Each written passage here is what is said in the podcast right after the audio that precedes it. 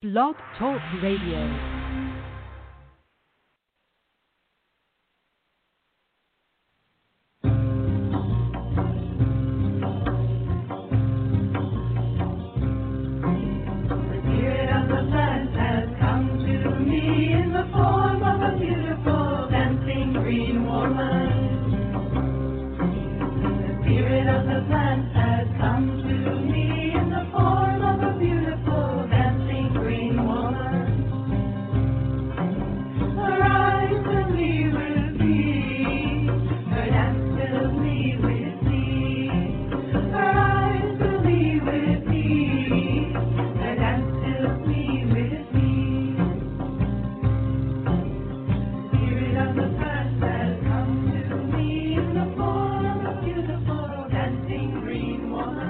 Hello and welcome. We're so glad to have you with us here this evening on Ask Herbal Health Expert Susun Weed, a two hour radio show each Tuesday night.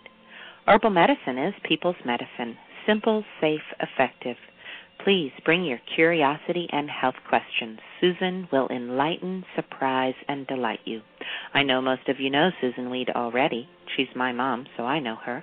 But for those of you who have not yet met Susun, I'd like to share.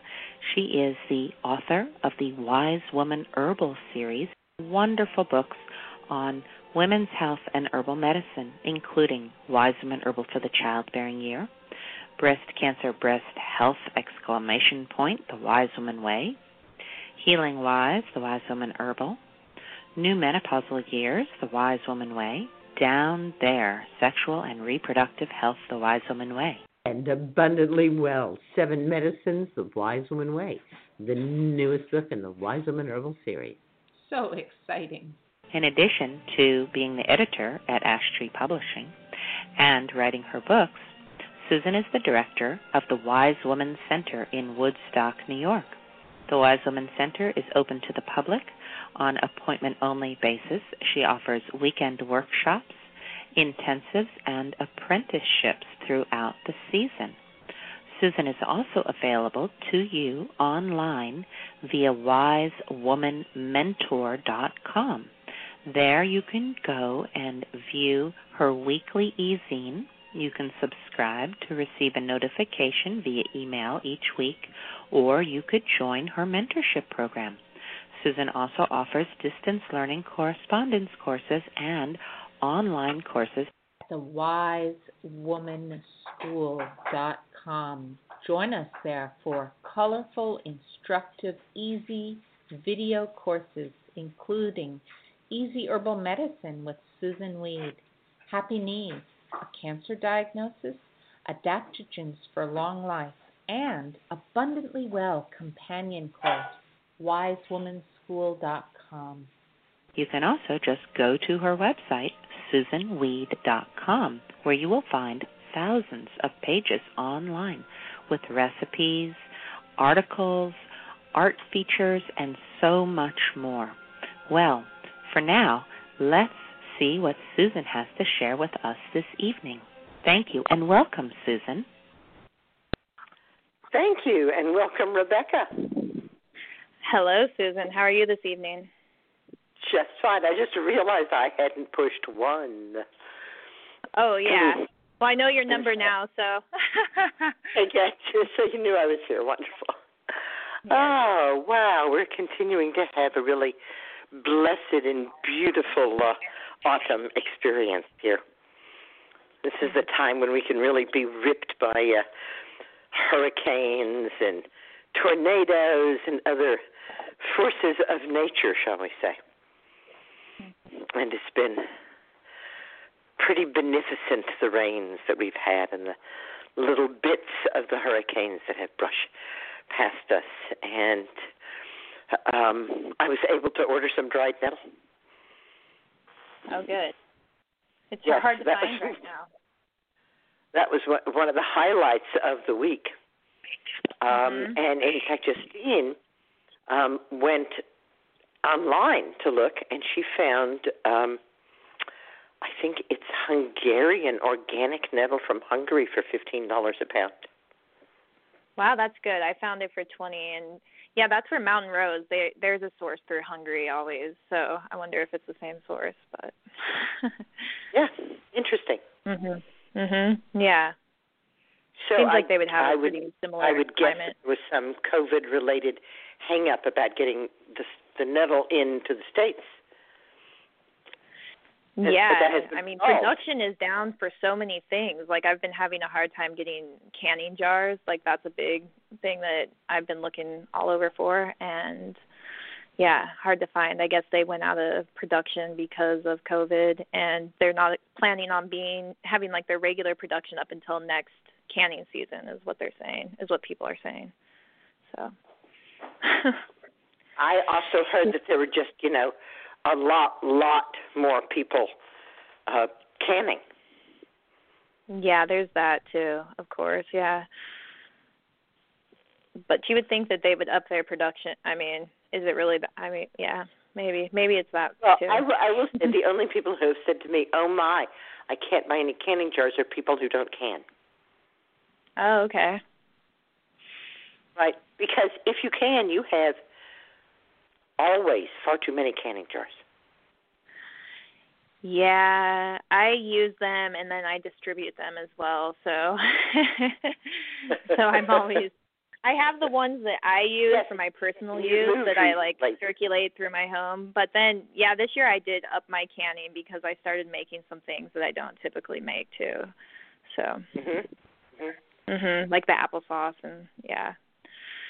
That's pretty much it. And plum sauce. Yay, plum sauce! Ooh, so good, so good. it is so good. Mm. Mm-hmm. Mhm. Yeah, We have and been- I would been- I would just like we have been tossing and turning here on the horns of the dilemma of how do we vote. I mean, it's a given that each and every one of you is going to go out and vote. It doesn't matter Mhm. who you vote for. What's really important is that you vote.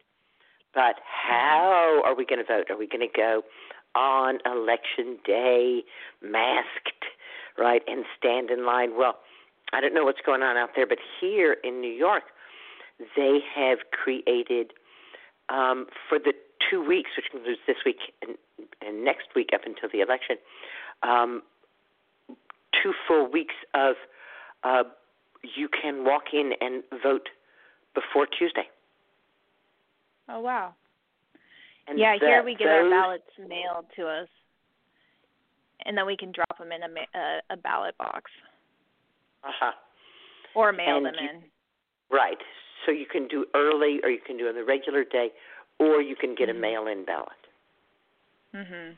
And what people are advising us that the actual safest thing to do is to take your mail-in ballot to the polling place.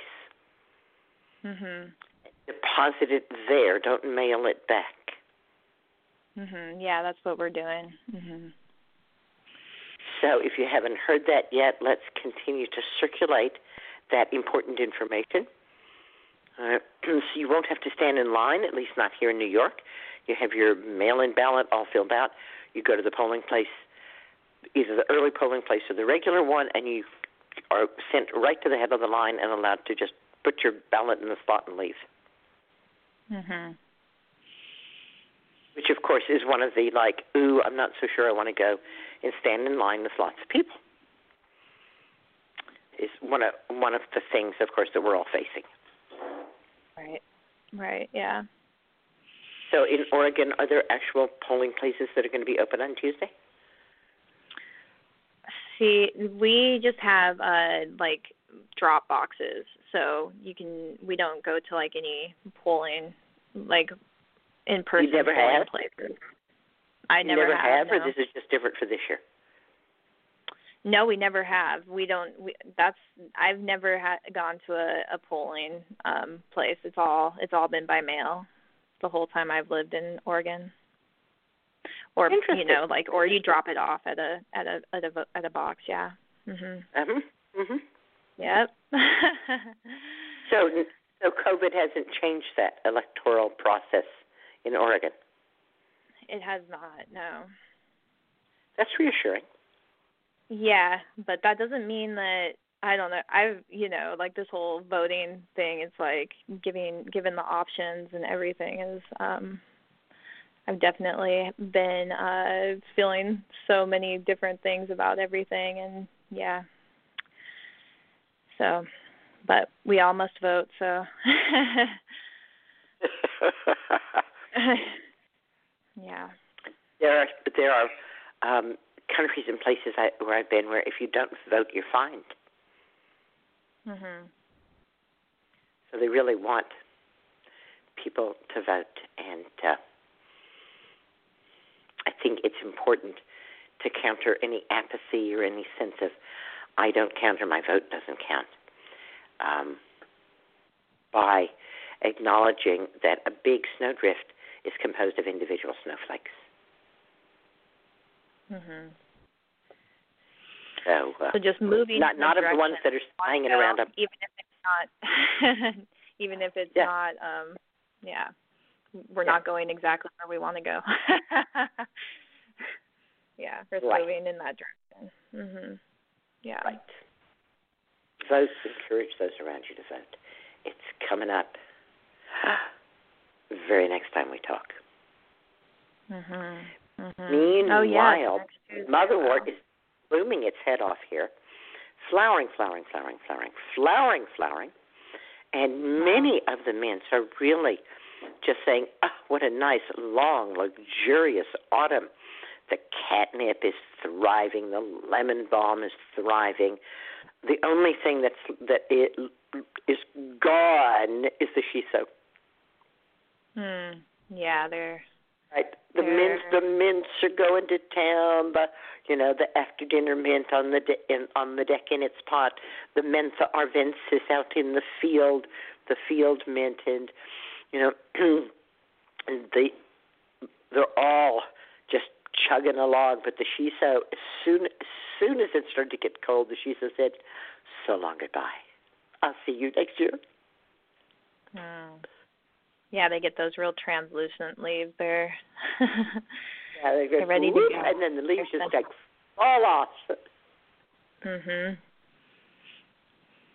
So what have you been up to?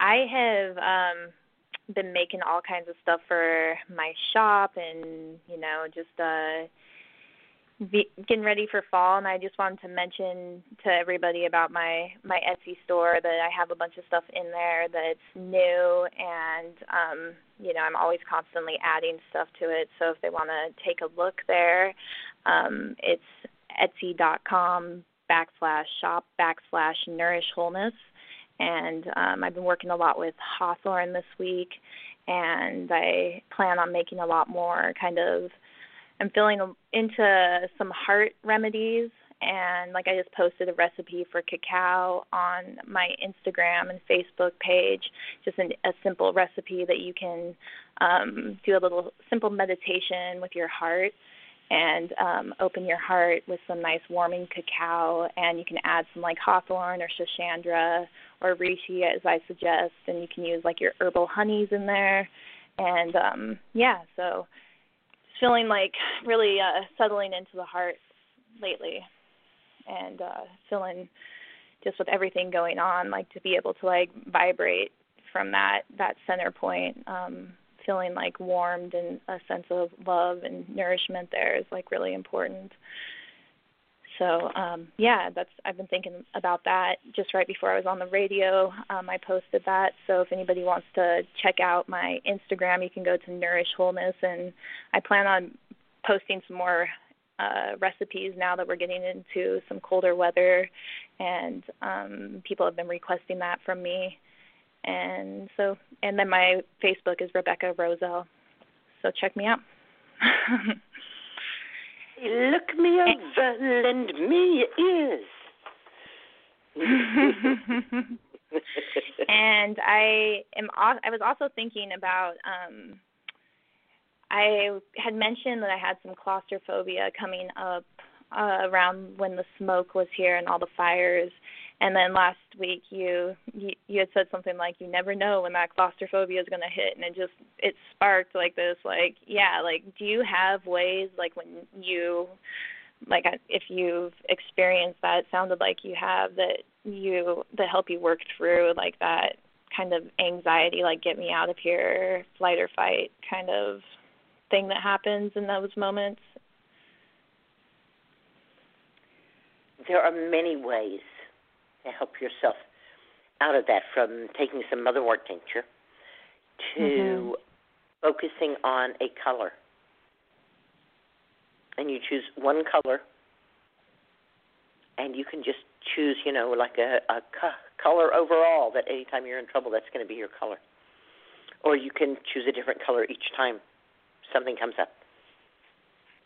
And when mm-hmm. when that feeling seems to overwhelm you, you say the name of the color, you look at the color, you imagine the air is tinted that color, you really make yourself that color. And you know the way the mind works, it can really only focus on one thing at a time. Mm-hmm. So if you really give yourself over to the color, you won't be claustrophobic. You'll be that color. Okay.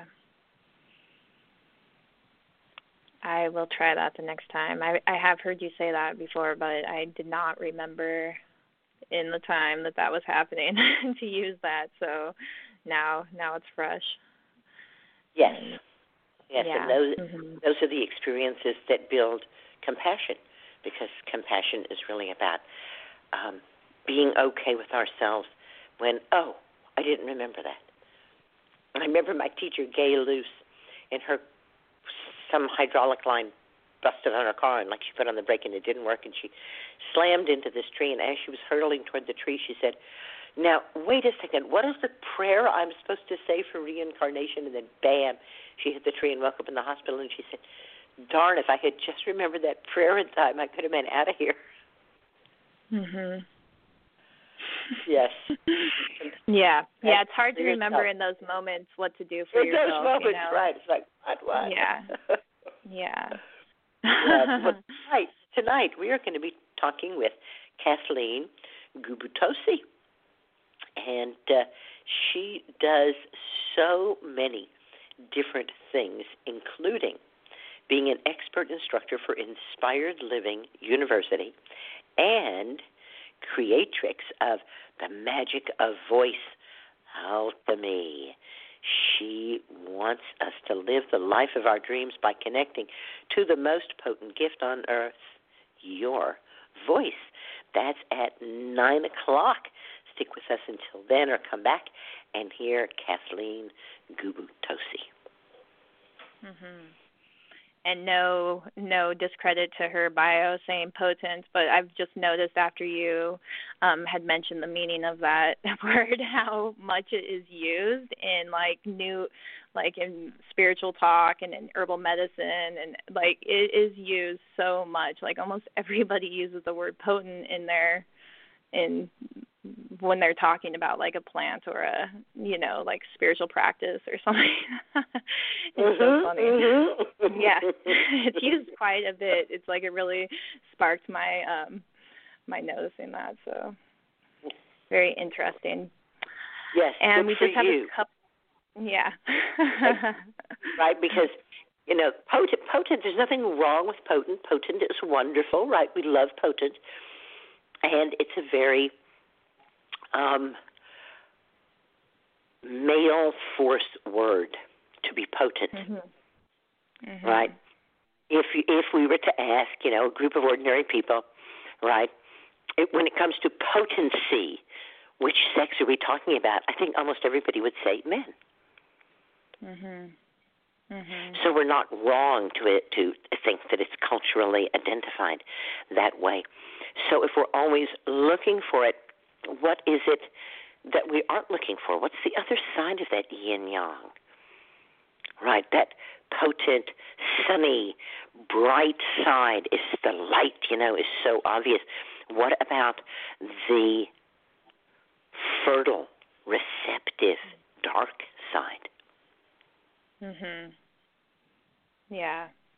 Right. I sometimes tease that I'm not as interested in the active ingredients in plants as I am in the passive ingredients. Mhm. Yeah. Yeah, it's like kind of taking like the like the multifaceted, like multi I just feel like plants are so uh, multifaceted, like to try to sum that up into like a coherent, understandable uh, you know, statement for people, you know. So I think that potent's a, a an easy word to like to grab at, but yeah, I've been thinking about it more. So. Mhm. Yeah. And you said we had some uh, people with their hands raised, people who pushed one. Yeah, we just have a couple people, so yeah, make sure to press one to ask your question, and we'll go to our first caller in the eight one nine area code. Second one. Well, nothing else matters. Hello, eight one Are you- Are you? Hi. Hi. Hello. Hi, what? how are you? Hi, how are you? Yeah, go ahead. Talk to me. um, I'm 13 years old, and I called tonight because um, I tremble a lot. Like um, I shake. Like my hands, uh, they always shake every day, and um, I was wondering if there was any um, well, like ideas that you could give me to maybe like help it a bit, control it. This shaking of your hands, does it have to do with Parkinson's disease? Um, that's it. I was talking to my mom. I wanted to go uh, check it out with a doctor, uh, but she she uh, suggest she suggested that I talk to you first, and uh, just to see. Uh, we're not sure yet. Uh huh. And you're about how old now? Excuse me. If you don't mind my asking, you're about how old? Uh, I'm 13 years old. Thirteen. Yeah. It's very unlikely that it's Parkinson's disease, which is thought to be a reduction in the amount of uh, dopamine in the brain that seems to be far more prevalent in people who are old. So this trembling and shaking in your hands has been going on for how long? Uh, it's been going on for about a year now.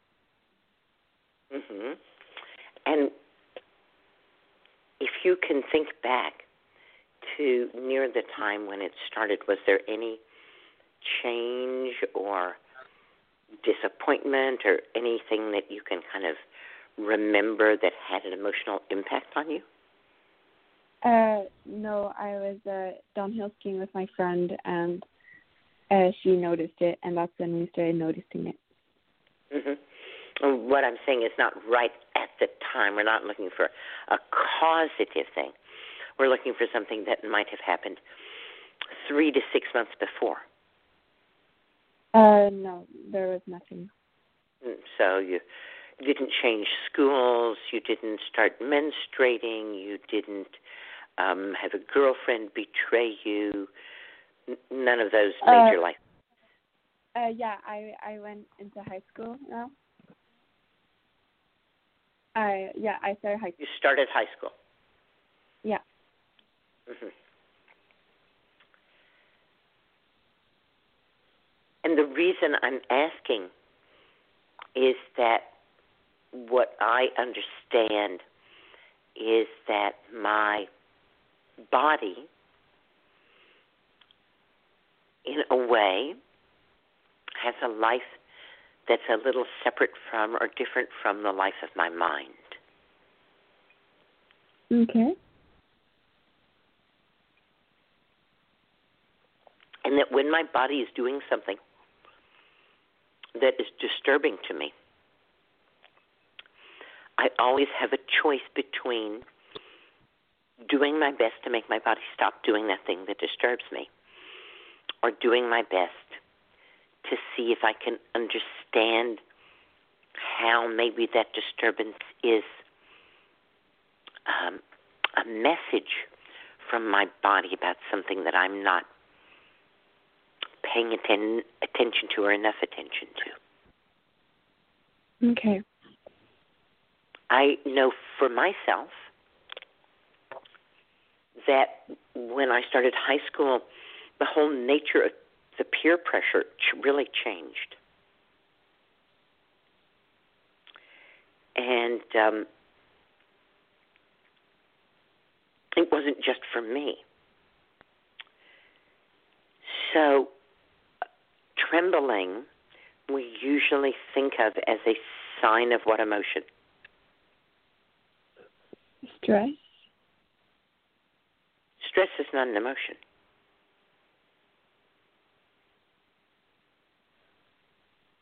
Um, anger. So if you see someone trembling, you think they're angry. That's certainly possible. Most of the time, when we see someone shaking and trembling, we think that they're afraid, yes. Mm-hmm. And there's a lot to be afraid of. There's a lot to be afraid of in COVID days.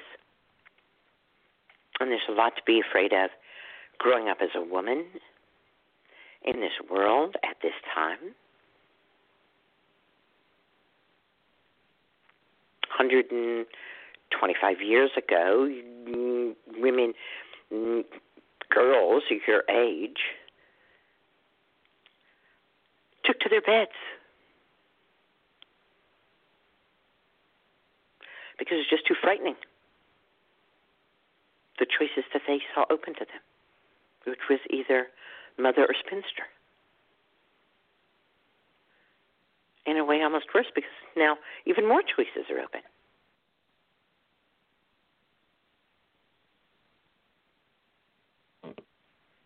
So you're right when you talk about stress. But stress, after all, is what makes a bridge go across a river, isn't it? Yeah. And stress is what allows a skyscraper to rise up into the sky. So we don't yeah. want to avoid stress. We want to recognize stress.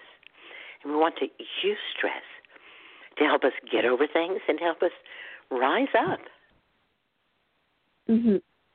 And one of the yeah. ways we we can do that, it's not the only way, but one of the ways we can do that is to say to our body, I see that you're in fear. What can I do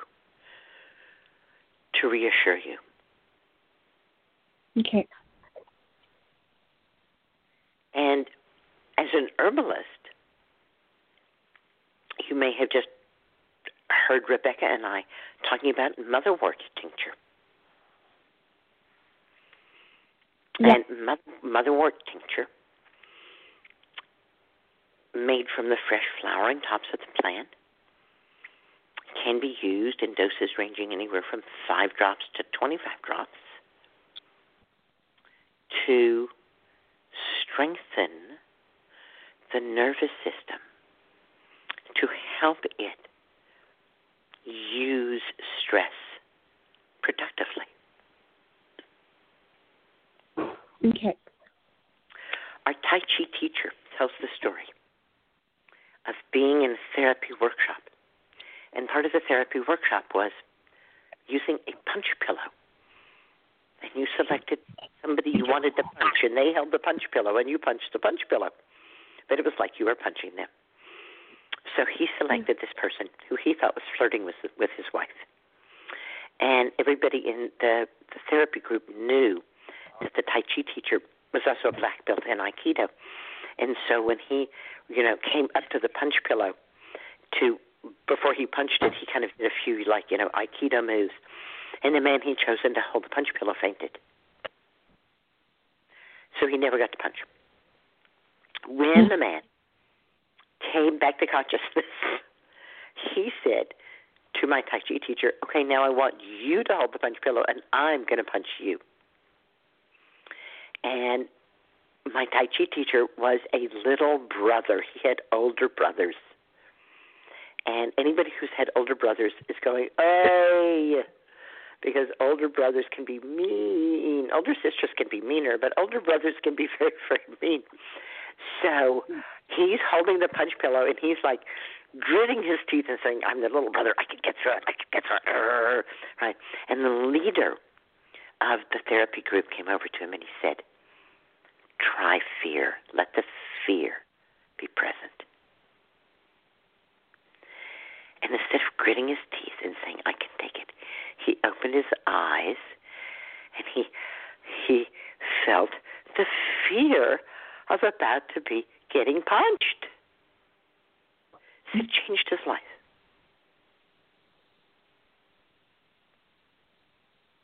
I'm not suggesting that you hide under the bed in abject fear, but I'm suggesting that it's okay to acknowledge that fear is at the table. Okay. Welcome to the grown up table. Some of the dishes are very unsavory, I'm sorry to say. Are you drinking nourishing herbal infusions? Uh, well, I'm drinking oat straw, red clover, linden, and nettle. Mhm. So you're drinking a different one of those every day. Yeah. Excellent. And you're continuing to eat a broad and varied diet. Yeah. Wonderful.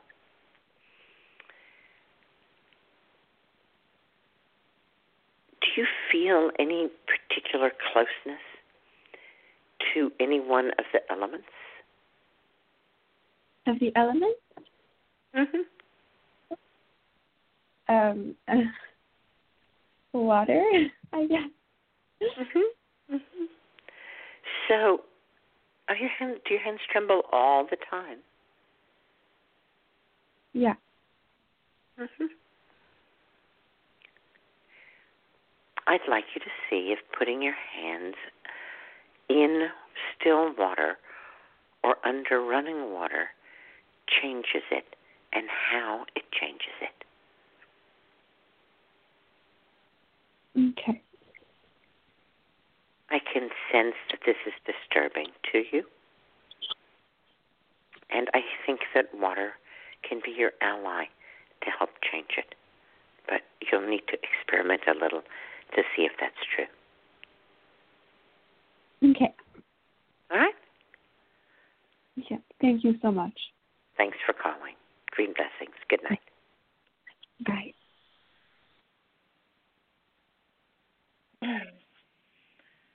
The next caller is coming from the 845 area code. Hello. Hello, hello. Hello. Hi. Hi. Hi, this is Tatiana. Hi, Susun. Hi, Tatiana. So, uh, the good news is uh, my allergy season has been a lot lighter this year.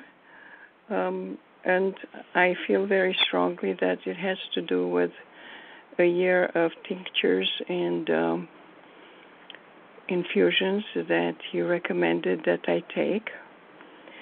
And um, I, I'm still sleepy more than usual, but the congestion uh, is is much much lighter. Um, sneeze barely, and uh, I'm not sore, and my eyes don't itch really. I feel a lot better. I also stopped um, taking two pills a day a day for my um, blood pressure, and I take only half the dose, and I feel a lot better because of that. Also, I'm not so uh, oppressed and dizzy and drowsy that I used to be, and I feel I'm really lightening up.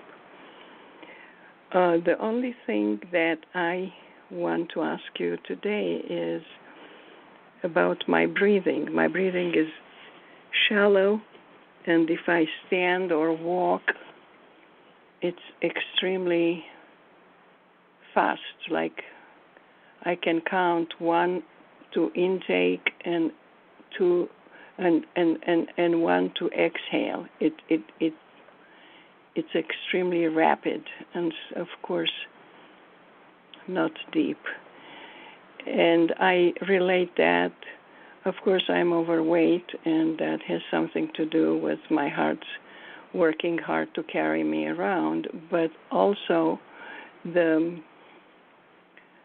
the breathing is part of me feeling exhausted after walking barely a few minutes but I do go to the post office. I do up and down the stairs. Um, mostly 120 up and 120 down. Um, I rest in between. Last uh, time it was very, very wet. I don't know if that was yesterday or two days ago. It was so humid I could barely drag myself to 56 steps, and um, I did it.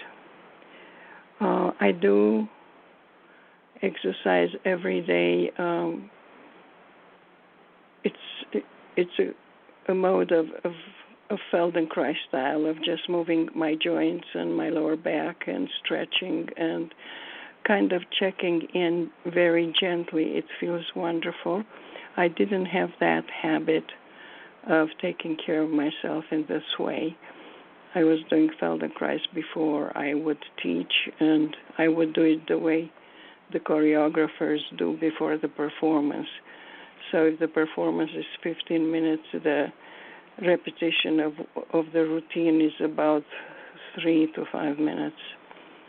So uh, now I let myself sink into the feeling of my pain, and I think it is helpful. Still, my right hip is not liking to to go, to walk, to move, to stand, but uh, the pain also diminished substantially.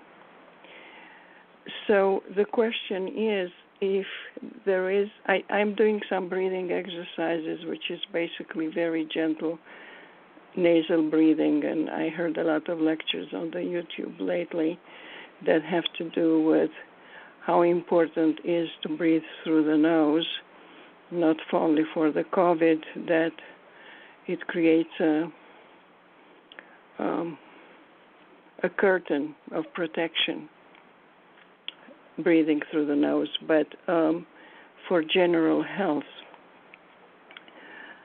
is there something I can do to deepen my breathing? It is truly, you know, my oxygen intake that, if it's increased in a natural way, can increase my stamina to some extent.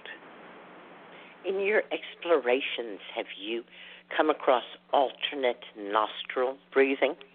Oh yes, yeah. I I did many at the time. I I I did for years integral yoga when I was in New York. I loved that style because it's about stretching and feeling and not pushing and not straining. Uh, the effortless style is something that I need very much for my own healing. And um, I I like the idea of breathing almost normally through the nose and exhaling longer and staying empty for a while. That seems to be comfortable. Yes, I would agree. I would say that if you're going to do alternate nostril breath, and it has indeed been scientifically established to do virtually all the things that you're asking about, right? To improve uh, cardiovascular function, to uh, help to improve oxygenation of the blood. Um, that, you mean? That, that, as you're saying, I would have your exhale be twice as long as your inhale. Yeah, in I fact, I would yeah. I would suggest, um, depending on where you're at, um, you could start with a count of four to exhale, and then inhale for two and then hold for two. Yeah. And exhale for four. Yes. And yeah. Inhale for two and hold for two. That's I do it. I do a little more. I do three six three or uh, four six four exhalation. Yeah. Wonderful. Wonderful. Excellent. Excellent. So let's see, four six four. That's um, actually inhaling and holding longer than you're exhaling. And what I'm wanting you to do is to exhale for twice as long as you're inhaling and holding. Yes. Yeah. yeah. Well, the four is the inhale. Uh, exhale would be eight, but I'm doing six right now, and I then I um, I am holding empty for four counts. Right. And so what I'm suggesting is if you're exhaling for six, then inhale for three and hold for three.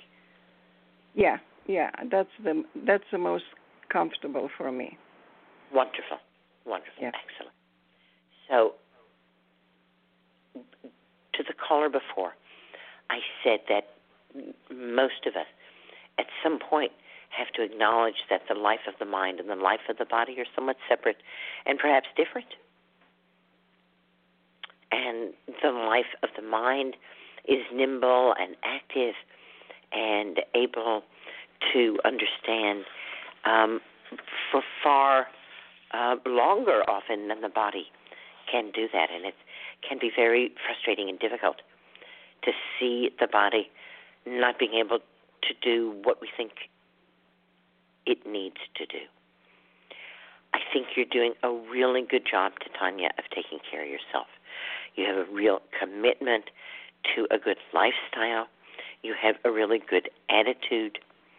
And it can be frustrating and disappointing for any of us that um, there are no magic wands that we can wave and make everything the way our mind thinks it could be. Thank you. I I have to say that without your help, I would not have done this for one entire year. And of course, I, I, I keep doing it. Uh, it it feels it it feels natural. It feels comforting. Uh, about the breath, I would ask you for how long. I I'm doing five minutes in the morning and five minutes at night. That's an excellent time length. I like that. I always I I'm always suspicious about my inability to perform perfectly. so I thought maybe I should do ten minutes in the morning and ten minutes at night. right. We all heard the story of the woman who did it for 24 hours and was enlightened, right? Thank you so much. Thank you, thank you, Susun. Cream blessing to, to Tanya. Bye bye. Tatiana. Tatiana, thank you. Thanks. The next caller is coming from the 208 area code. Hello. Hi. Oh, let me put you on speaker so I can hear you. Uh, my name's Michelle, and I have a friend who just loves, loves, loves your tinctures. And I started a nutrition class this semester, and I was talking to her about all these awesome foods, and she's like, "You need to know about tincture, or not tincture, sorry, infusions." And so I had a couple questions about them. All right. All right. So I believe I did it right. I have some oat straw, and I did one ounce in a quart of water, boiling water. Let it set uh, overnight. And you weighed at that ounce on a scale. Yes. And then let it sit overnight, and then strained out the oat straw, and I've been drinking the liquid all day. Wonderful. Is that how we do that? Awesome. And so, what my question is I know earlier in your podcast you had talked about the potency of these different herbs and kind of the vastness of it, and how it's hard to describe all the different elements and potentials. But where I'm learning about all of these different compounds and minerals and vitamins, I was curious if you do have that information because I would love to have it. Um, for example, I saw on your website that there's 300 milligrams of calcium in a tincture, in a, or sorry, in an infusion, and I was wondering if that was like cups or for the whole amount. Um, so yeah, I just kind of want to go down the list and get as much info as I can from you. I hear you. How wonderful and scientific, but I'm going to um, see you and raise you one here. So Okay. tell me about this. In your training and your studies, when you've studied minerals, what can you tell me? Let's just choose, for instance, calcium. So, elemental calcium. can the body use elemental calcium? So I will um, give you a little background on myself. This is my this is just an elective course.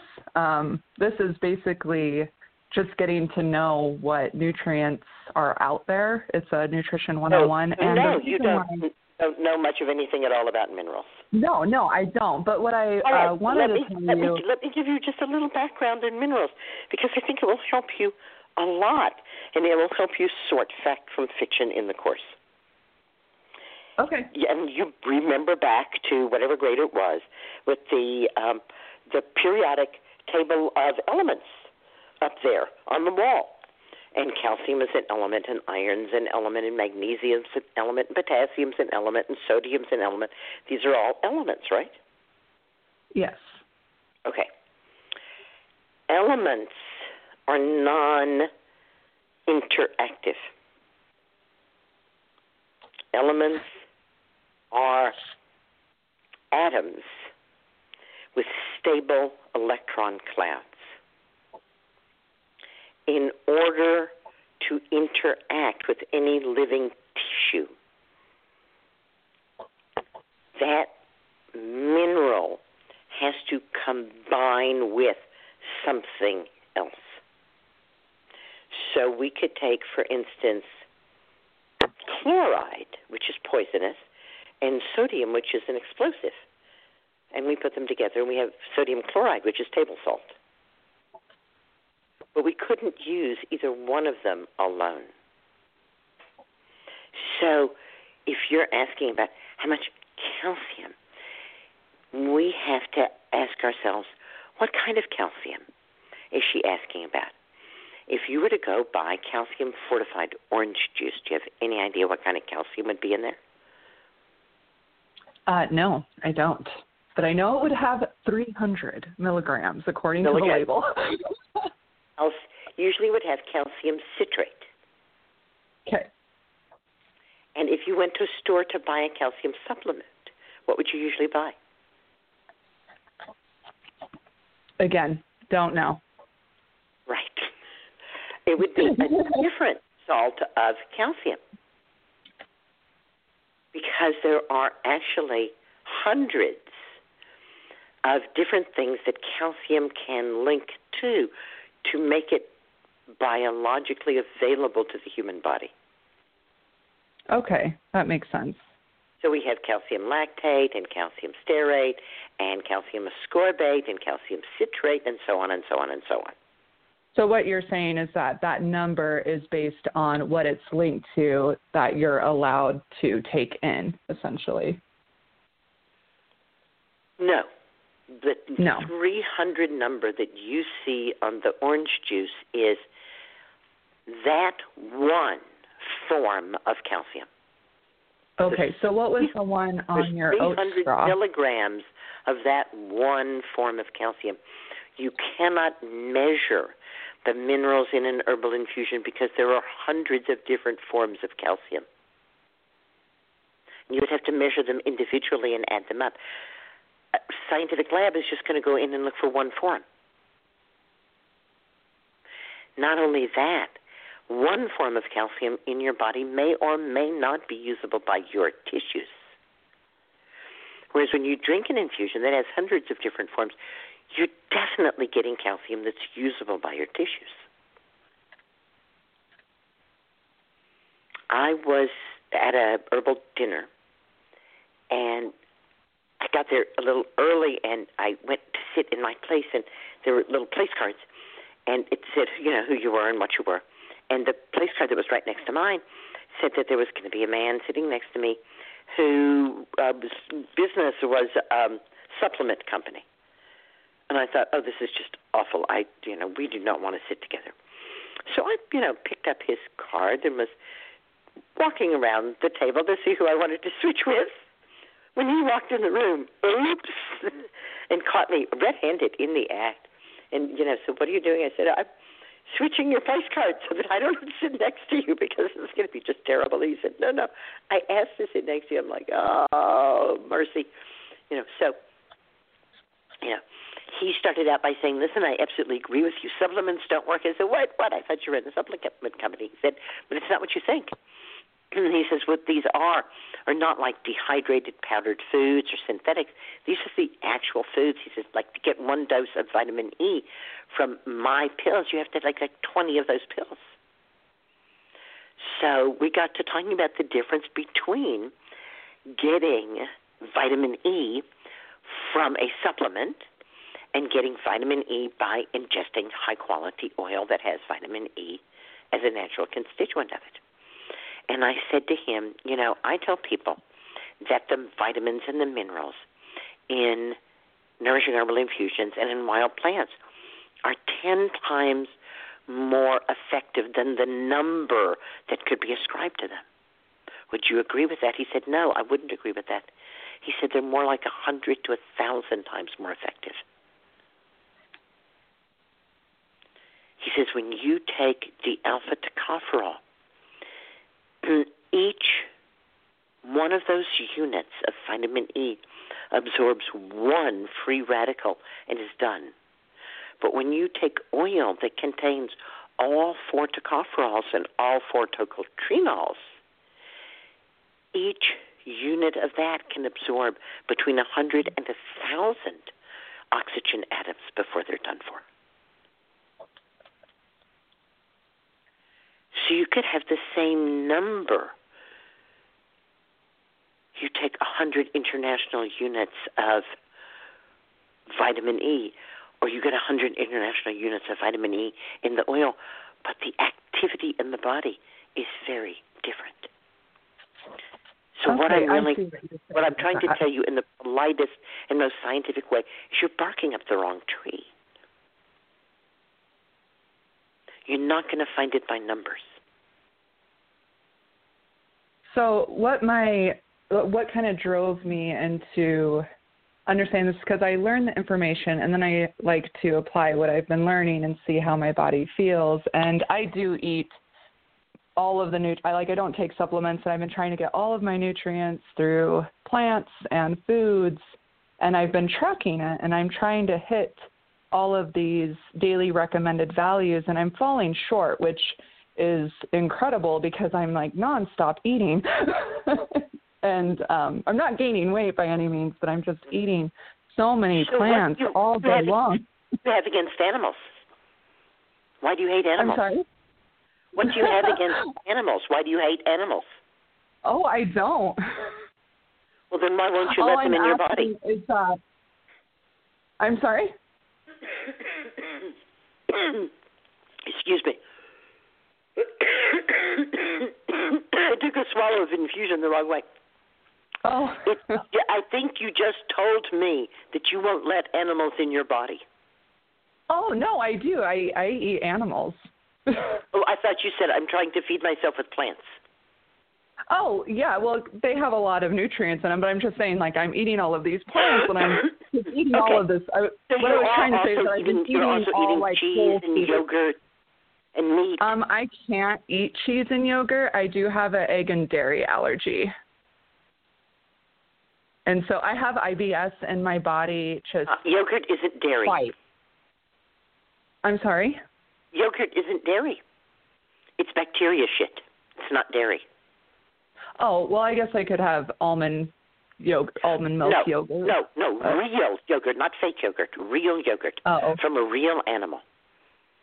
Yeah, that does not settle well with me. It's important that you have a teaspoon of real animal yogurt on a daily basis. You will start absorbing nutrients then.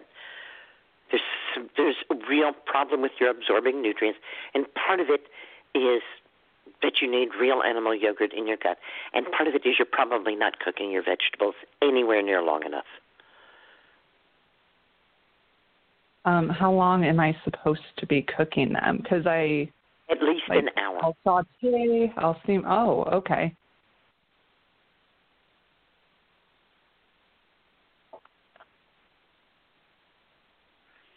Kale, better two hours. Collards, better three hours.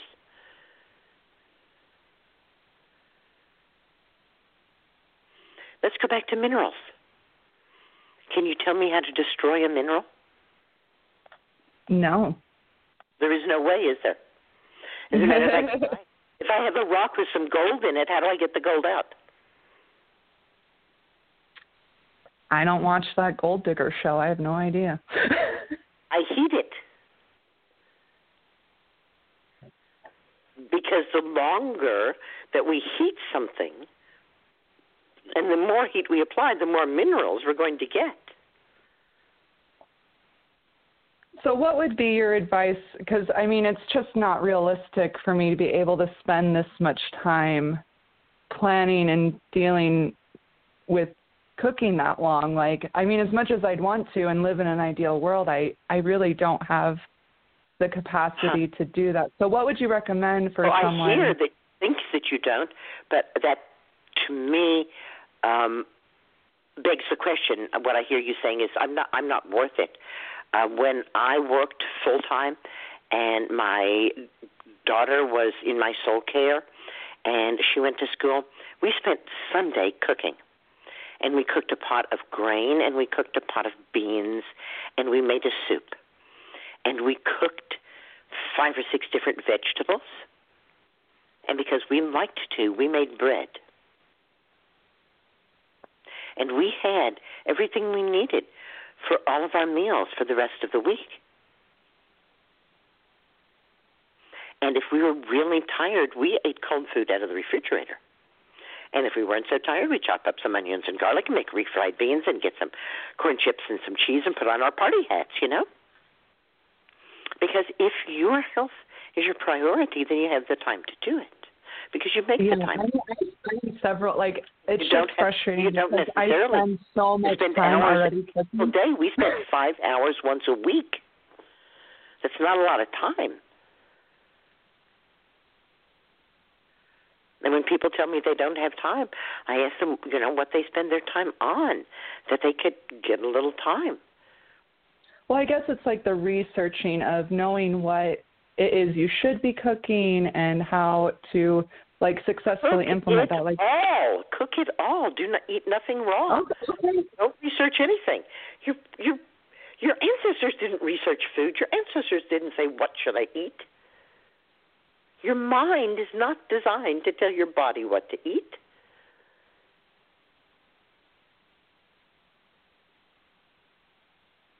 Your mind is Yeah, the wrong tool for figuring out what to eat.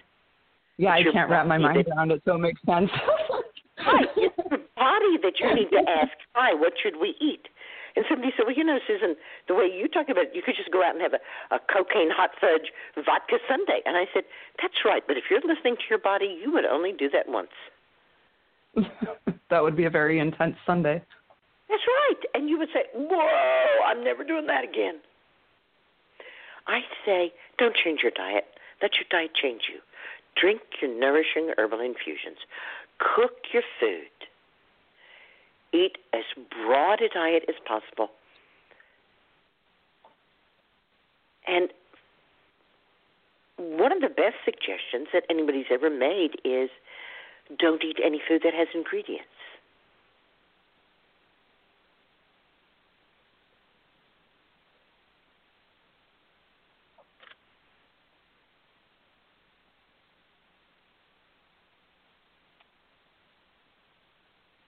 You see that in the meals that my daughter and I made for ourselves, there were no ingredients, right?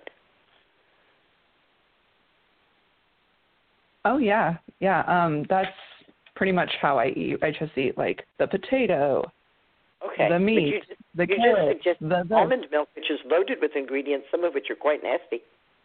Oh yeah. Well, that's because I couldn't have dairy, but that's I think Oh, drinking, not drink. eating Well, for don't- that. Drink that stuff. Just kick it right out of your diet. Get rid of it. If you're not going to do dairy, don't do fake dairy. Is what I say to people. Why do you say that? Because it has ingredients, and those ingredients are not good for you. Okay.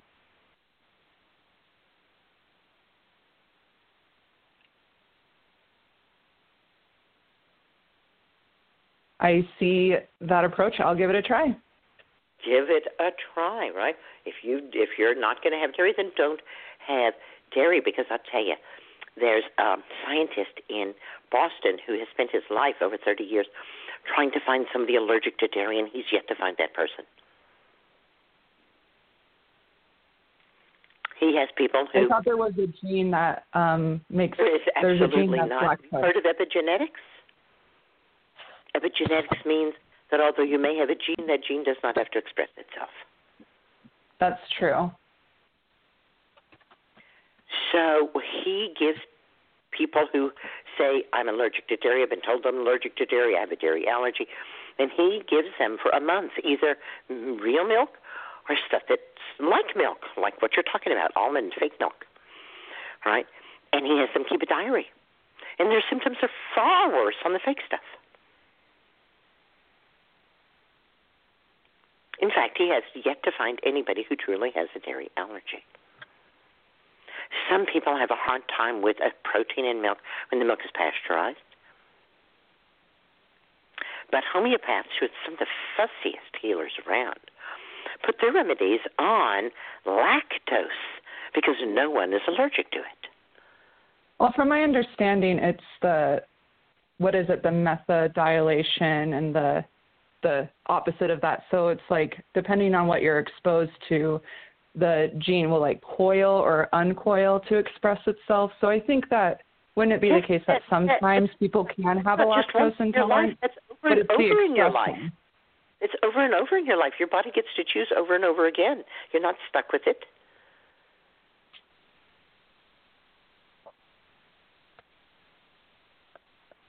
It's not like it just happens once. Yeah. And I'm speaking from experience of working with lots and lots of people who swore up Yeah. one side street and down the other that they had a milk allergy. And I said, please just eat a teaspoon of real animal yogurt and we'll go from there. And lo and behold, once they start getting stuff without ingredients, their tolerance was able to build.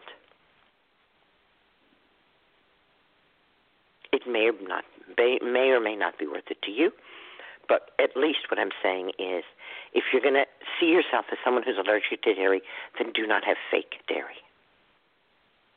No, I I see the validity in what you're uh, talking about. Uh, and then back to that original question: If I choose to never have dairy, uh, you would say that the tinctures can be a great substitute for calcium, because that's What one I of the have- things I was. What I have seen is that women with healthy bones get their calcium from white sources and green sources, and that women who do only white sources can usually have pretty healthy bones, but women who do only green sources rarely have really healthy bones. A teaspoon of real animal yogurt a day, it's not much. Yeah. It's just, you know, when you've gotten sick for like hours after eating dairy, it's hard to consider that You, option. yogurt is not dairy, it's bacteria shit. It's not isn't at all. You take milk, you put bacteria in the milk, the bacteria eat the milk and they shit out yogurt. It's further from the animal than organic food is, which is grown with animal manure. okay. Get good quality organic. Go for the best. Go Plain, right? No frou in it and no ingredients. Milk and culture. End of discussion. Okay. All right? All call right. me back in a couple of weeks and tell me how you're faring, all right? All right. Well, as soon as I start, I'll give it a couple of weeks and I'll call you back. Okay, good. Great blessings. Good night. Thank you, Susun. All right. The next caller is coming from the 907 area code. Hey, Susun. Hi. Um, I, I'm not my perky self today. I had to go to the dentist, and he worked on my tooth, and that's not the issue. It's my cheek. I'm like in frigging agony. And I was just wondering, what would you recommend to like ease this pain? Tell me a little more? Is it the cheek on the side where the dentist worked on your tooth? Yeah, well, what happened was a couple of days ago I had like a Thai soup and several things happened with that soup. Um one there was some something in it that like irritated my mouth. And that was one and then I burnt my mouth on the soup and then I bit my cheek and then today I had the injection. I I just so I I'm like in agony. It's like my ear hurts. It's uh I don't know what to put on it or how to handle this pain and I never I, had this Total, I totally hear you. So, correct me if I'm wrong, uh, but I believe that Thai food has a lot of hot pepper in it. Yeah, it had hot hot pepper and some type of So we need look no further for what irritated and hurt your mouth. The hot pepper did. Oh yeah, I mean it's And my, then my, let's see. Now you the soup was too hot, so you burned your tissue. So now we're rubbing hot pepper into burned tissue. right, and then I bit my and then, of course, there was an absolute wound there, but that was probably in a different part of your mouth. right, but it's yeah, it's all in the same vicinity. All in the same vicinity, but a somewhat different part of your mouth. And then Yes. you received an injection of Novocaine. Yes. But usually in the gum, not in the cheek. Oh yeah, you're right. It would be in the. Yeah, you're right. Holy smokes, the guy, the guy is so good. I don't even, I didn't even feel where he put it. I thought he put it in the cheek. Oh my god. Okay. All right. No, the So injection would go in the gum, right, to numb the area where he's going to work on the tooth. Yeah, right. The up. Yeah, the upper part. Yes. Right. Now, what can happen to people because Novocaine now has epinephrine in it is that you can get a pretty intense local swelling response as that injection wears off. Yeah. This is. Swelling Mm. and throbbing. Yeah. And I think that's why your ear feels involved too. So, what do we know about pain relief? Both hot and cold can relieve pain. Okay. So, some pain is better relieved by a bag of frozen peas or a bag of frozen cranberries. Oh, And some pain is better relieved by a heating pad or a hot compress. mhm. In general swellings, we think of, oh, let's put ice on it to bring it down.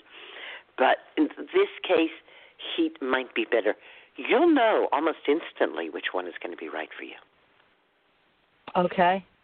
Herbs that reduce the sensation of pain include herbs like skullcap, if you have skullcap tincture on hand. Yes. When just when Justine had her wisdom teeth taken out, she used skullcap very successfully to deal with her oral and dental pain. CBD tincture and CBD oil taken internally have been used very successfully to deal with pain, although occasionally people get more sensitive or more aware, perhaps we ought to say. Are you still there? Yes. Okay, good. I was just hearing a lot of tickling on the line, so I wasn't sure if you were still there. Oh yeah, I hear that. I don't know what that is. Somebody playing the marimbas on mute.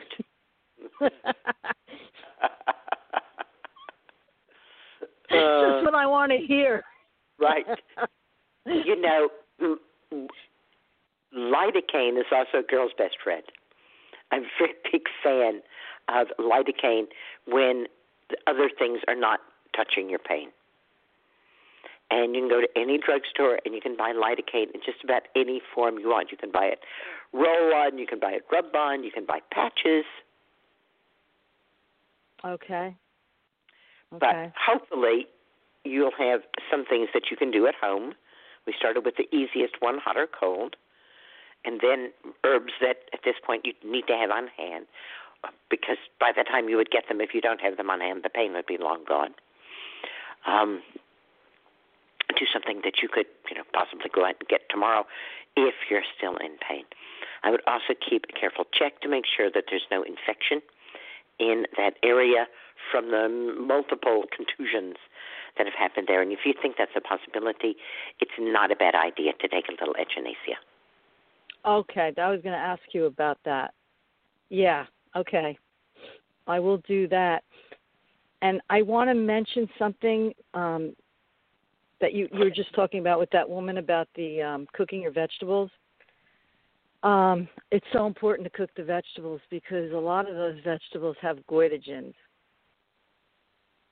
And so many people eat raw kale and all that stuff and eating the raw kale and the goitrogenic vegetables is really bad on the thyroid. I, I just Every- wanted to throw that in. Yes, everything in the cabbage family. From raw cabbage right on to raw broccoli, raw cauliflower, raw kale, and so on. You're so right. Thank you for Yeah, bringing I- that up. Yeah, that's real. That's so important. so, okay, Susun, thank you so much. I'm going to do that because ah, I need to. May your pain go away fast. Thank you, and green Dream blessings blessings. Good night. Good night.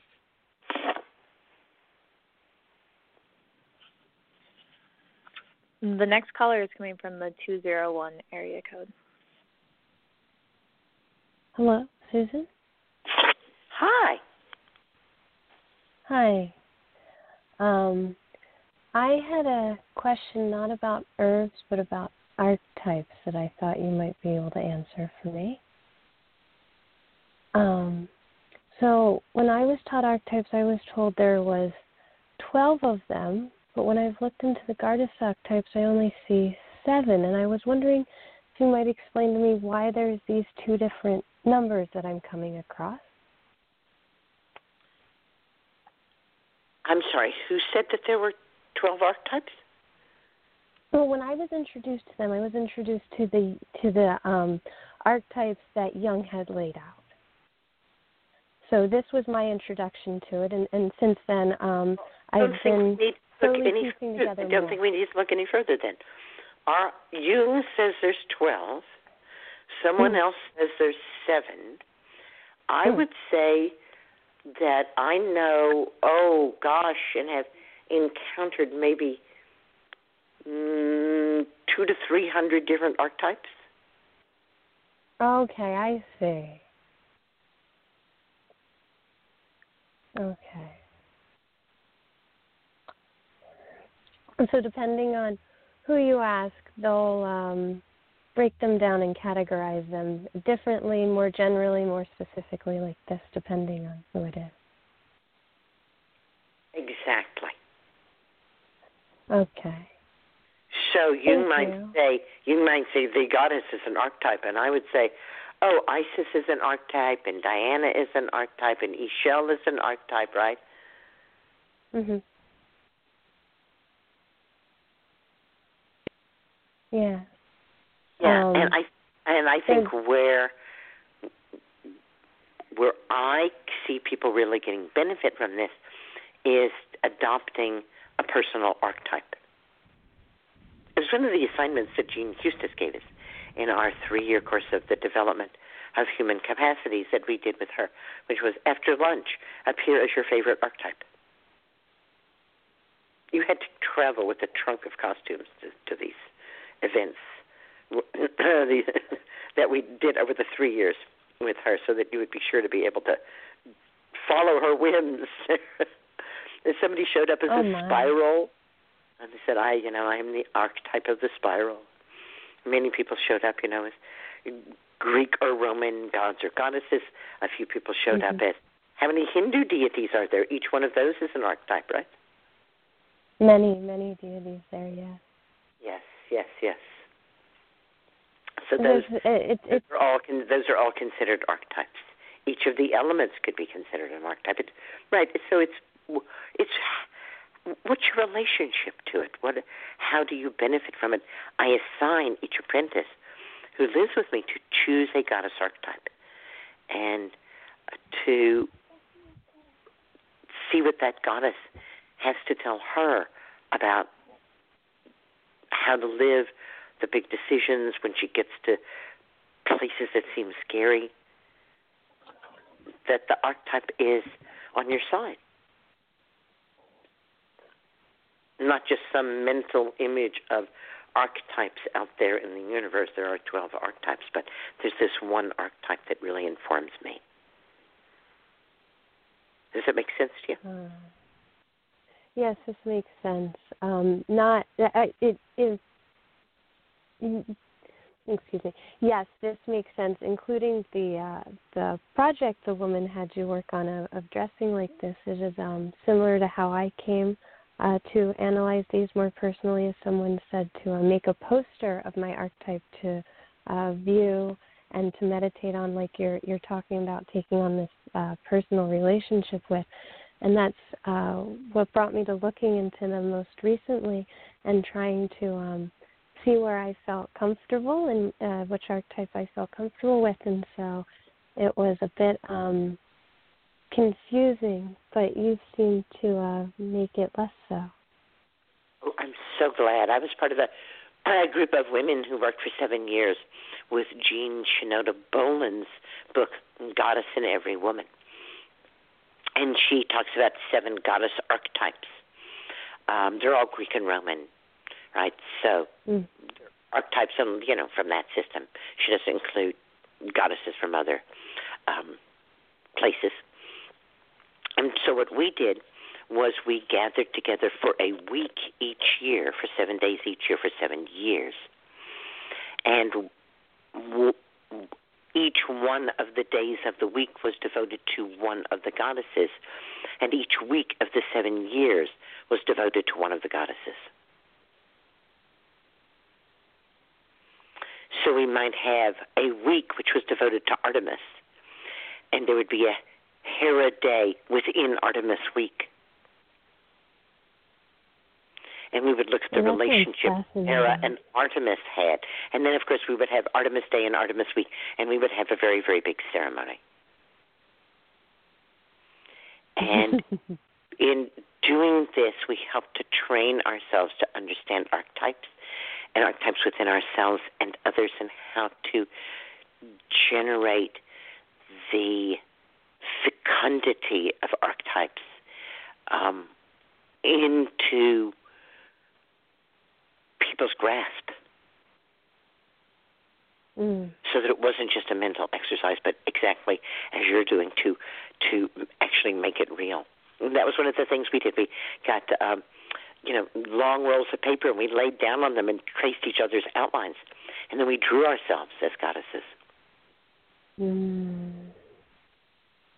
So we didn't just make up a shape of the goddess; we used our own body. It must be amazing to uh, have a group to bathe yourself in this type of uh, creative energy with. Sounds we like a didn't very just have it. We didn't just have it. We made it. Well, yes, yes. Yes, we, we found each other and we said we want to do this work, and um, I know that that there are hundreds of thousands of small women's circles meeting and doing work like this. If that's if that's what you want is other women to work with, I know they will appear in your life. Yeah. Um, so sometimes it's nice to work with women. Sometimes it's just nice to work with people in general. But uh, having these uh, larger or smaller groups, uh, finding them can be uh, tricky, but rather rewarding. Yes. So uh, I will have to pursue doing this. So thank you. You're welcome. Thanks for your call. Green blessings. Green blessing. So it looks like we have two more callers before our guest arrives. And the next caller is in about 10 minutes until she arrives. And our next caller is coming from the 919 area code. Okay. Hello. Hello. Hello, Susun. Um, I've been wanting advice on these experiences I've been having of seizure like panic attack episodes that I can't quite explain why they're happening. Um, so. When you say seizure like panic attacks, are you saying that you are n- knocked to the ground and rendered unconscious? Not unconscious, but knocked to the ground, like a shaking of the body to the point of not being able to stand, and uh, like twitching of the eyes, and uh, hyperventilating. And do you have any ways to help yourself in that state, or do you need to have someone there to help you? Um, I do visualize light and healing and prayers, but it does help to have others there also. Um, I have valerian tincture, but I'm not always able to reach for it in that state, or CBD as well. Mhm. Mhm. Yes, that's why I was asking. I worked with other people who actually have had seizures, and they found it uh, very important to um, always have someone with them. Okay. Um, since you're not having, you know, all out seizures, it's not quite as bad. Of course, their lives were in direct threat if they had a grand mal seizure and there wasn't someone there to help take care of them. Okay. I believe, but I certainly am far from any kind of expert on it, that um, people use a cannabis, and not necessarily CBD, but cannabis, to help prevent seizures. Okay.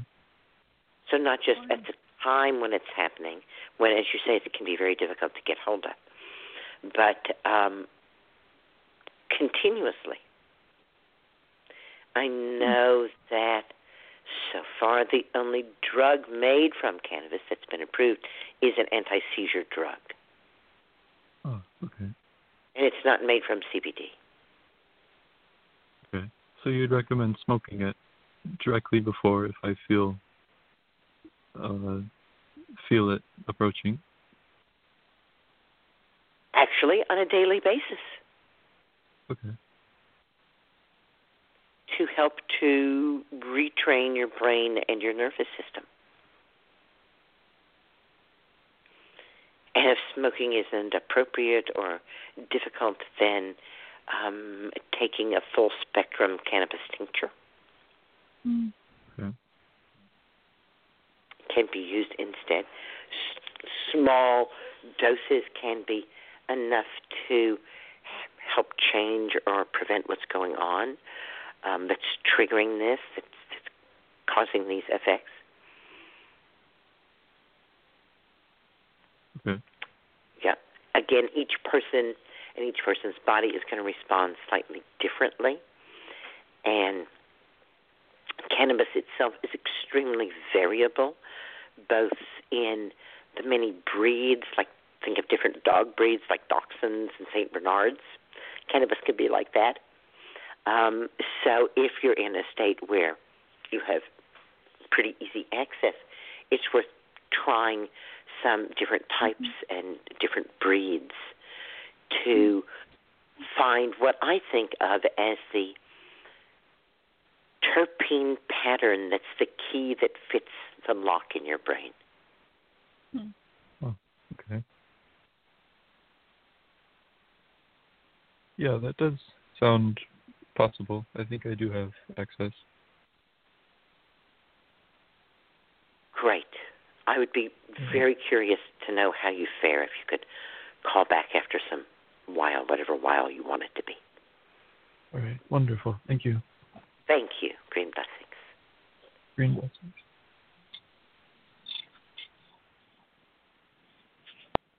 The next caller is coming from the 845 area code. oh, hi, Susun. Hi. Hello? Hi, hi. Um, What's up tonight? speaker. I'm going to be uh caring for my grandson shortly, and I want to switch him off of the formula. He was never breastfed. Um, he'll be one month old on the second, and um, probably about a week after that. And I, um, I, I so far um, was sort of interested in um the skin milk product excuse me from Switzerland and I do think there's ingredients added in um not sure exactly what but they really recommend a probiotic and of course they sell one but um you know fresh uh milk seems to be more wholesome and um I'm pretty sure you can't do pat uh unpasteurized right away. So, I mean, do you have any experience with this? Because I breastfed, so I do not. The experience that I have is with a local couple who decided to feed the little infant that they adopted goat's milk. I thought you might say that. I thought I might have even um heard you say this once. And she did wind up with a deficiency, which was pretty easily countered. I think when she was about eight or nine months old. Okay. Um, Do you remember what deficiency? rather than I mean, buying the milk pre-pasteurized, they were able to access milk that hadn't been pasteurized, and they pasteurized it themselves, oh, so that it could. they felt that they had more control over it. I see. And Yeah, I wanted, like that idea. And they wanted it warm to feed to the infant anyhow. Right. Right, so they like would, the you know, make yeah. it hot enough to kill any bacteria, Yeah. and then let it cool down until Yeah. it was right temperature.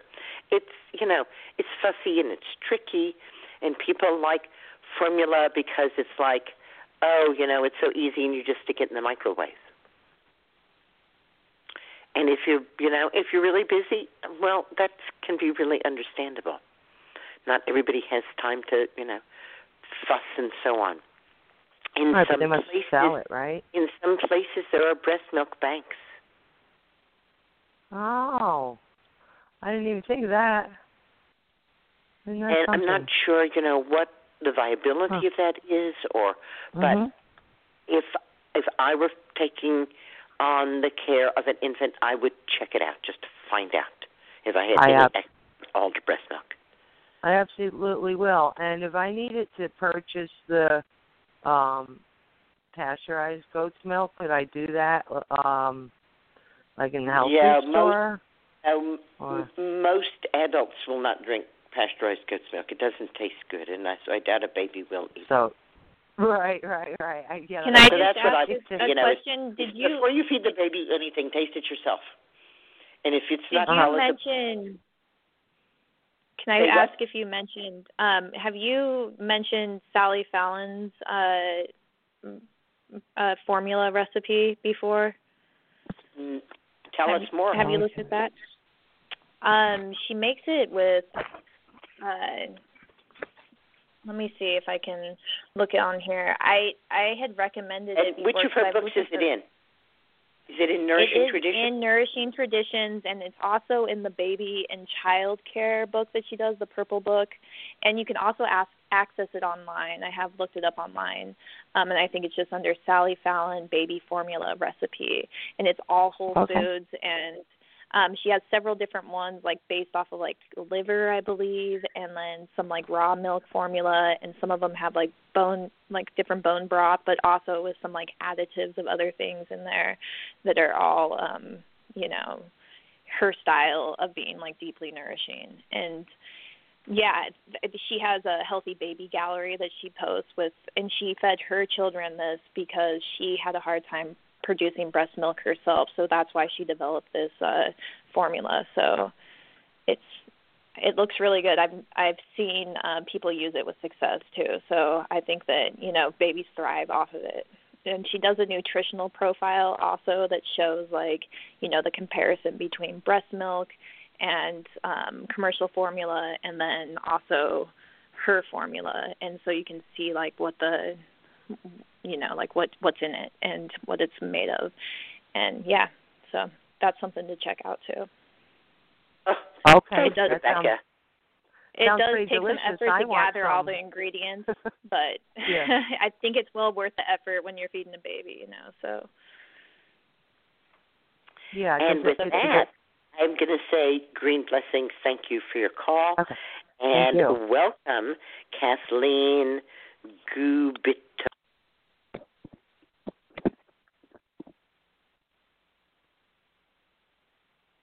Hello, Susun.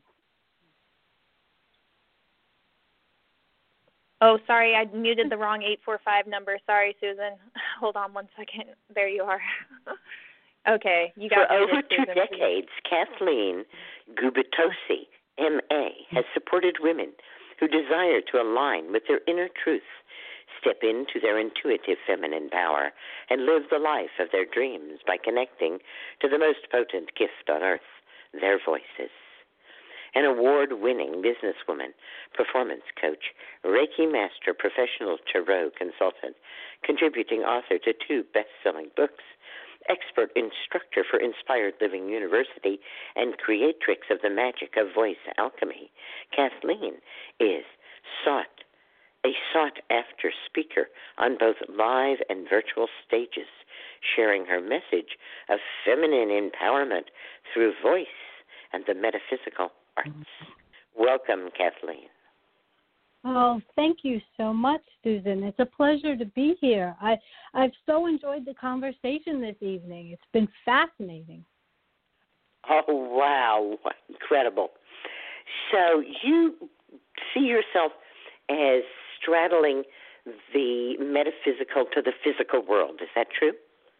Yes, that that's absolutely true. I try to combine um, all of the things that I love into my work. Part of it is music, part of it is public speaking, acting, the theater, also tarot, uh, energy balancing, color therapy. You were talking earlier at the very beginning about using color with people who suffer from anxiety. I do the same thing. Amazing how well it works, isn't it? It is. It's fascinating. And exactly the way you said, the mind cannot focus on more than one thing at a time. And if you give it a color that it likes, then the brain will relax and you can move past your stage fright and your anxiety and help to be successful. And you can also do it on purpose, as you were saying. Uh, part of my work is to focus on a color that gives the emotional experience you want your audience to have. So, uh, for example, I had a client who came from a large Italian family here, and I'm in downstate New York. Uh, so I'm in the same same state as you, and big Italian enclave here, including myself.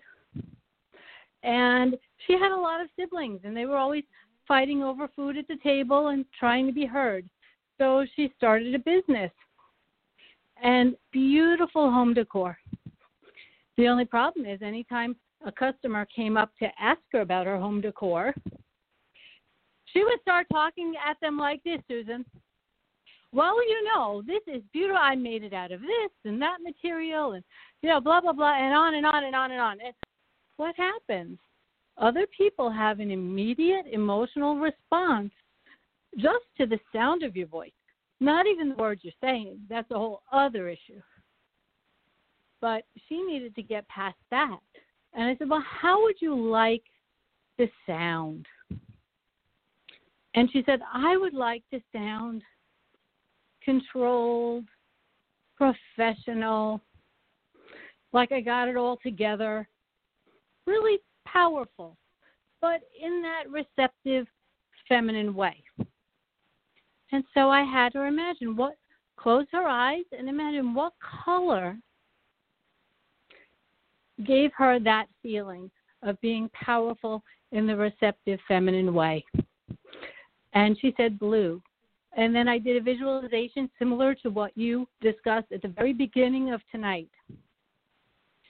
And I had her bring the blue color right into her throat chakra area. And with her eyes closed, I asked her to take a slow inhale and on the exhale say, Hi, Kathleen, how are you? And the sound of her voice changed immediately because of her emotional connection to the color. Fascinating. Just fascinating. Now, you said a trigger word for me, so let's just take Mm-hmm. one short minute to Sure. talk about something that I think is extremely important. Feminine is a cultural construct, and it changes enormously from era to era. So, no one has feminine intuition because those two things are actually mutually contradictory. A 100 years Mhm. ago, little girls were dressed in blue because it was a calm color, and little boys were dressed in pink because it was a masculine color because it's Right. like light red.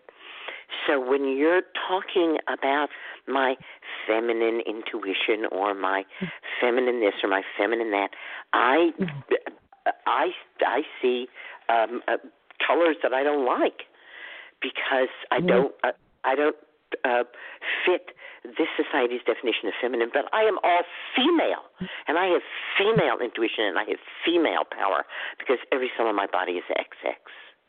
Yes, yes. And with with every person, the vocabulary is slightly different. And No, it's color, not. I'm sorry. color is can't a symbol. Wait, wait, you know, wait. As, as I'm sorry. Say, That's color is a not true. Kathleen, please stop. It's simply not true. Feminine is a cultural construct. It always will be. Female is a physical reality, and that is the truth. It's not any way we want to make it. This is not up for grabs.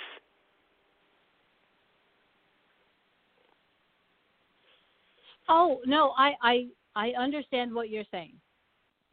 I do. I I think that I'm talking about describing it um, in the context of how each individual client I'm working with can relate to it, finding a way for them. Female is the to- inclusive word. It includes male.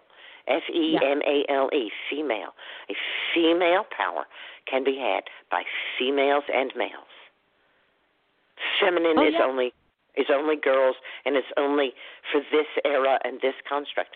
So Mhm. my preference, if at all possible, is that we talk about female power rather sure. than rather than feminine and especially when it comes to giving women their voices back, which I think Mhm. is so important. Tell us about that. It's it's it's it is so important because a lot of the uh, current events thr- throughout the ages, as women become more powerful, there's a backlash toward women, and sometimes this can be seen in marketing. We get a lot of power, and all of a sudden, a, a certain shape is popular, as if to subconsciously tell us that we are not all female, we are not all powerful as our individual selves, and we must maintain some type of ideal. Or we may have to, you know, sit in the corner and shut up, and you don't you don't know what you're talking about when you obviously do, because you have the qualifications for it, and fighting against those. Uh, ways in which we are socialized in communities today. So, talking about our female power and getting through the anxiety for some people is what it is, getting through the fears uh, that may not necessarily lead to anxiety, but there may be other fears, maybe a physical fear that we have to deal with because it's been stored somewhere in the somatic memory of the body. Or it could be causing an energy block. And so I use the voice as a way of releasing that.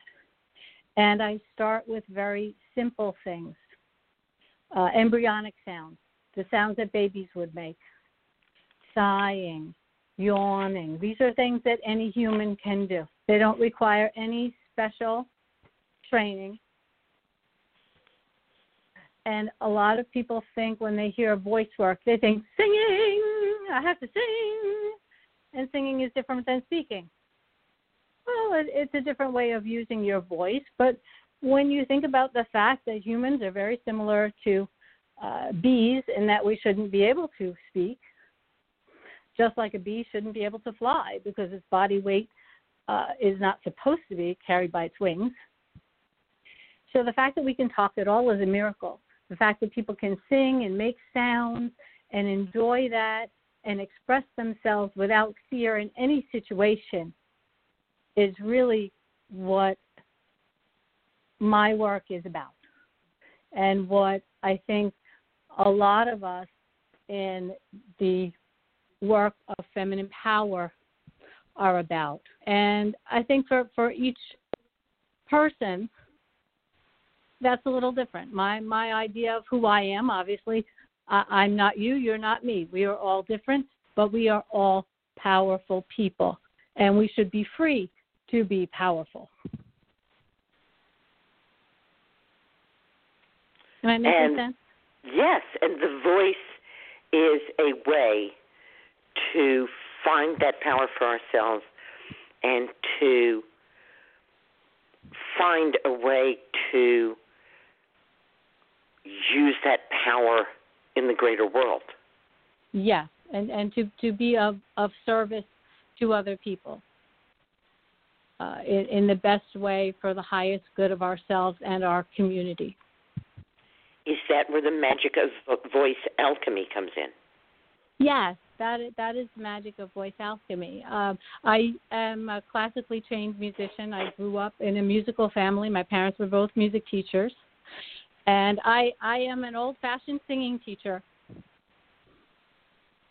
So I I bring that to my work. I'm also someone who has uh, suffered injuries. There was a caller earlier who was talking about her her pain in her face, and it immediately reminded me of uh, having suffered a very very bad accident and having horrible TMJ. My career was at an end, so my voice was stifled because I lost my career. And thinking about the other woman who called, who said she was having trouble with her hip, and she's doing Feldenkrais exercises. I said, "Oh, I know what that is." And myofascial release and massage therapy. I'm not a massage therapist. I don't do that. But the holistic aspect of the voice, as well as we're talking about the archetypes, the subconscious, making those things real for women. I was blessed as a young woman to have powerful women in my family. My mother is a powerful woman. Both of my grandmothers were powerful women. So I had role models for that. And I had strong men also in my family. And to be able to see them working together in partnership was a wonderful thing to experience as a child growing up. And many of my friends did not have those same experiences that I did. And the archetypes of the goddess work come from my childhood. I would go to the library. I begged my mother, take me to the library every day. No, I read all these books you got me yesterday, Ma. I got to go back. You know, and and reading stories of strong women and trying to make that real, as you were saying, living the archetype. Wow. So the living the archetype, and I'm seeing that you have inspired the Living University, or you work at the Living University. Can you tell us more about that? Yes, yes, I do. I teach online for the Inspired Living University, and I have several video courses in the curriculum. Uh, there's a class about how to activate your throat chakra to bring your dreams to life because I believe that your throat chakra, the chakra of sound, really is your creation center. I know a lot of women think of the sacral chakra, you know, the womb space being creation, and not saying that it's not. But our our thoughts, our words, our ideas, and bringing them to life, to manifestation, come from the chakra of sound. Somehow we get those waves out into the world for the greater good of ourselves and, and everyone else. I have a class about uh, the archetypes and using the days of the week for the different goddess archetypes to try and make it easier for women to understand. We were talking about, well, Jung has 12 archetypes, and somebody else teaches seven archetypes. Well, I don't necessarily believe that.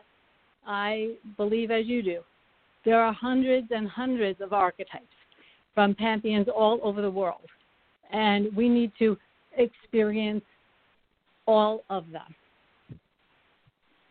So I start out very simply for women who uh, may not be familiar with the goddess path and relating it to the days of the week.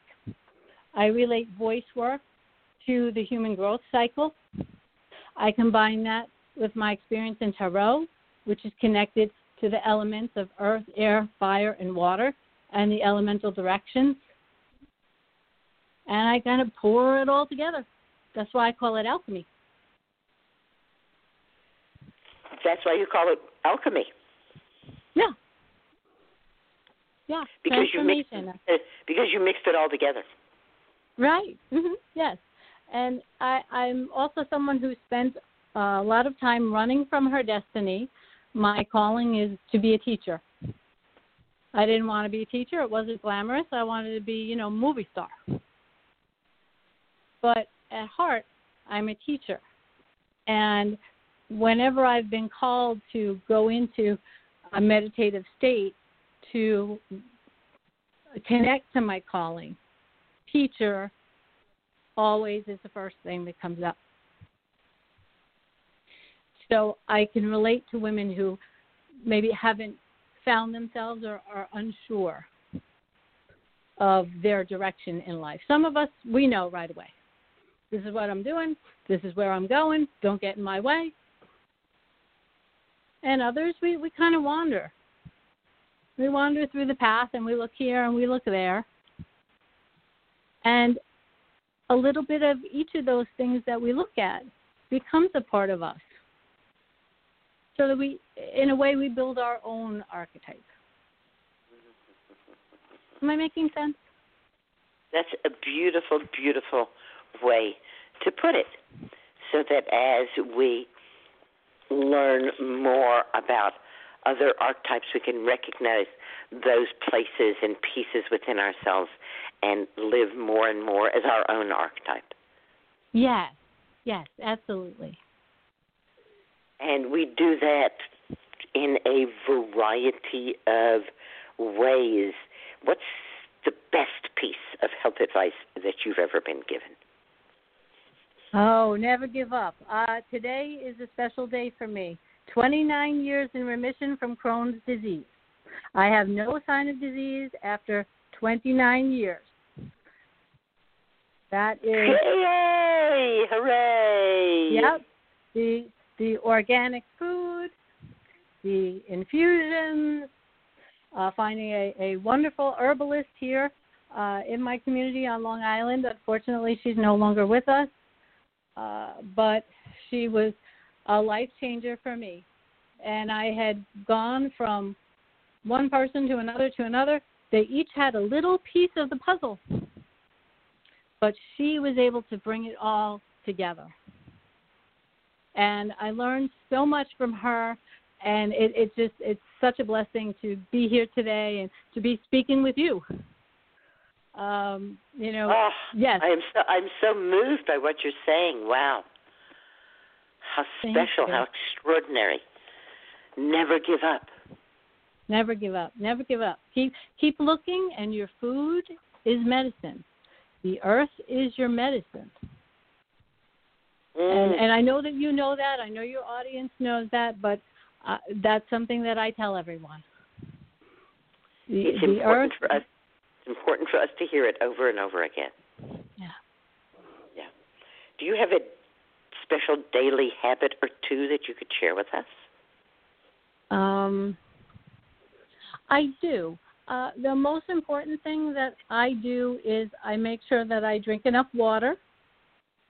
So I have that with my my infusion tea and a lot of pure water. And in, terms of my voice, because I'm always using my voice, we're speaking on the radio, I'm speaking to classes, I'm doing workshops, uh, uh, private clients. Uh, warming up your voice every day. It's something that a lot of us don't think about, but you wouldn't just get up and run a marathon without training and warming up and stretching. Why would you put your voice through that all day?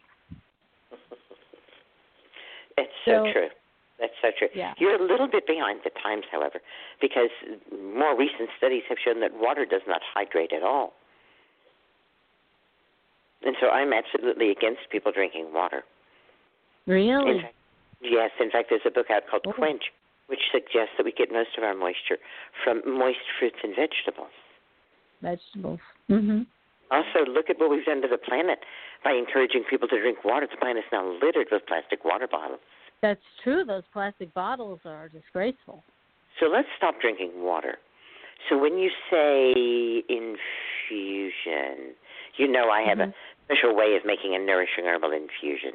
Is that what you mean, Mhm. or are you talking about an herbal tea? No, more of an an herbal tea, Mm-hmm. um, not as as in one of your special infusions. Or I what I, that- I that's what I suggest fruit. people that that's what I suggest people drink instead of water.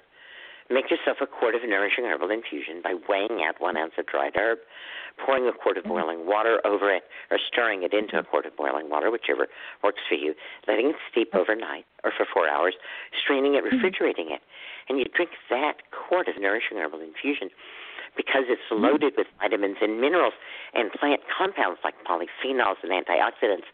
It actually goes into your cells and hydrates them. Whereas in a Mm. 13 different liquids, water was the least hydrating of all the liquids they tested. Really?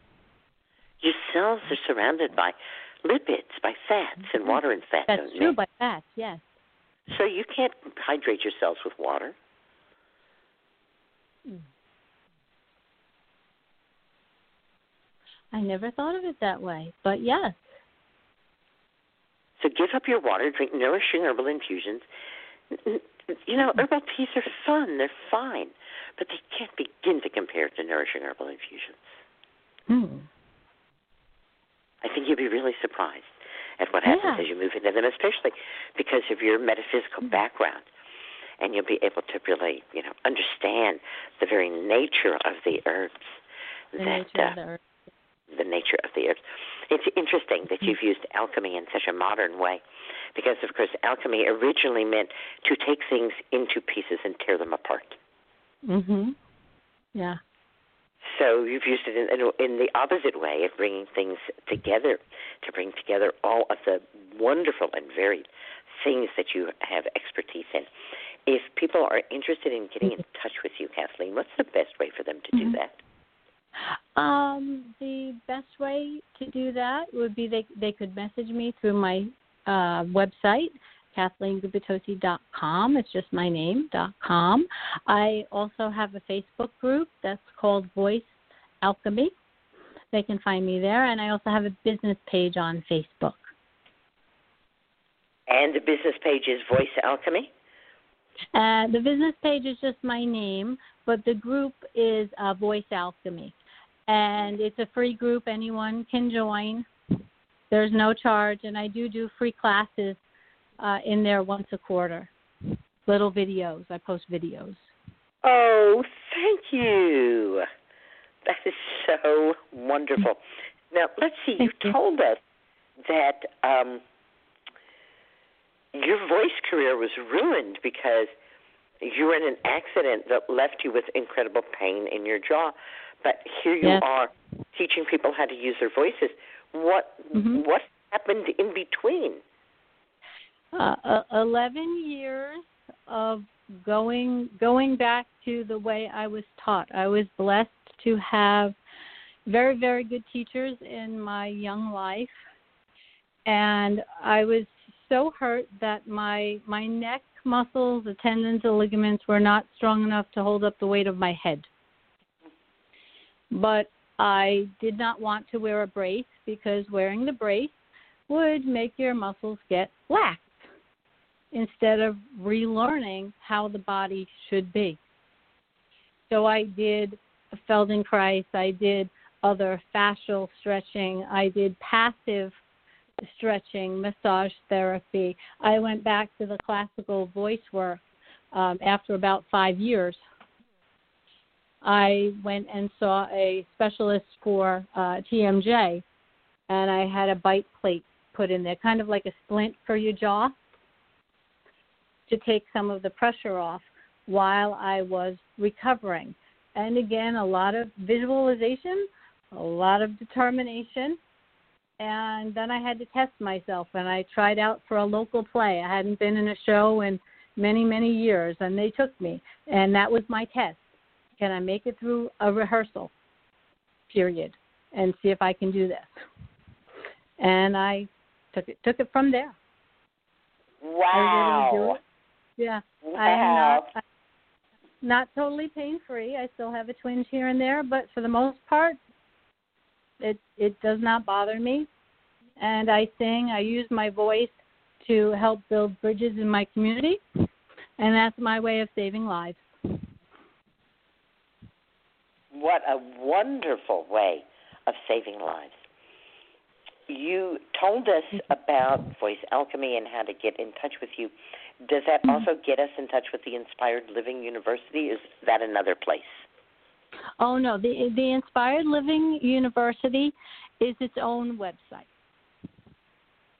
Okay, it's so if we want to go there, we go to Inspired Living University, and we can Yeah. find things that you do there, as well as going to Voice, Voice Alchemy or K A T H L E E N, Kathleen Gubitosi, G U B I T O S I.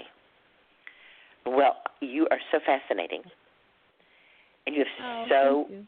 many wonderful things to share with us, but it's a blog talk show, and you know they slam that door on us really hard. They don't mm. give us an extra second at all. So it's come to that point in the show where I ask you, what would you like to leave in the hearts and the minds of everyone who's listening to you right now?